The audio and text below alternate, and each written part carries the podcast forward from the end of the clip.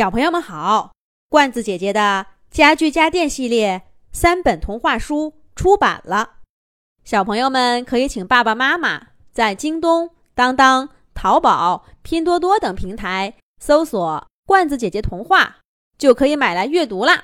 这一集，罐子姐姐继续给小朋友们讲《小植物大战怪兽》的第四集。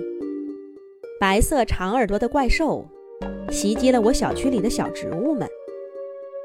随着怪兽的进攻越来越猛烈，小植物们不但没有退却，反而团结在一起，开始反击了。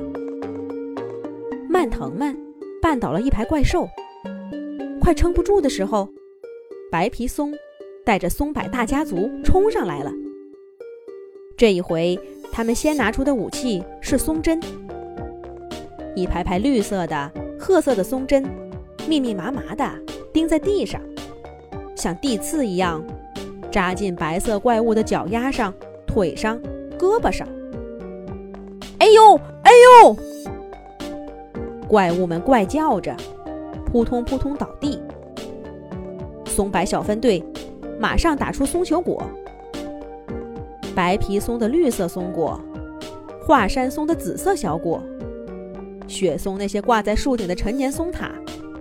纷纷向倒地的怪兽头上砸去，脚上被扎了刺的怪兽们，头顶上也顿时冒出许多大大小小的包，一个个惨叫不止。不过怪兽实在是太多了，这一批怪兽被松果打倒了，新来的很快就踩着同伴的身体过来攻击植物们。松针和松果很快就用完了，光秃秃的松树们没有了招架之力，只好任凭怪兽爬到它身上，撕咬着它们干裂的树皮。我们来帮忙。说话的是迎春花，它们黄色的小小花朵开在依然冰封的初夏，现在早就凋谢了，弯弯的枝条。和枝条上细小的绿叶子，勇敢地攀上松柏的枝头，迎战凶猛的怪兽。片片绿叶像绿色雪花一样在雨中掉落，可迎春花却毫不畏惧，毅然保护着比它高大的朋友们。大家还愣着干嘛？快去帮忙啊！月季花从一旁的蚕豆中解脱出来，晃荡着只剩下一片花瓣的花朵，冲到迎春花面前：“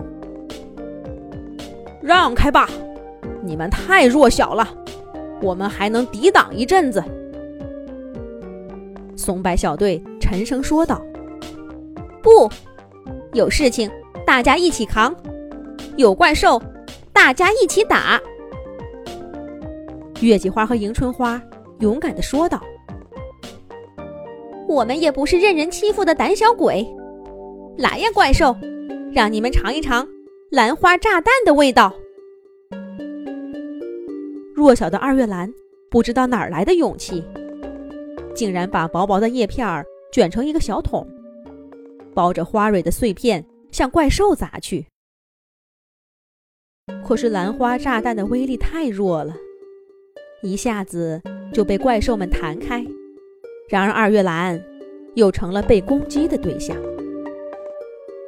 帮忙，二月兰！对，我们也有花朵炸弹。二月兰的行为给了大家鼓舞，黑心菊、松果菊、凌霄花纷纷把花瓣儿包裹成炸弹，源源不断的打向怪兽。黑心菊的炸弹最有威力。那些黑色花蕊迷了好几个怪兽的眼睛。树木小队也上阵了。柳树伸出长长的枝条缠住怪物，榆树把榆钱儿撒在地上，让怪物们滑倒。杨树喷出漫天杨花，钻进怪兽鼻子里，痒的那些怪兽直打喷嚏。随着越来越多植物加入战团。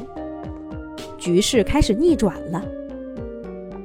不可一世的怪兽们节节败退。这群怪兽倒在剑麻的尖刺上，那一会儿踩到山楂果子，绊了个大跟头。还有几只怪兽被向日葵重重的花盘给砸晕了。快撤退吧！这些植物变厉害了。对，快走吧！再不走，我们就走不了了。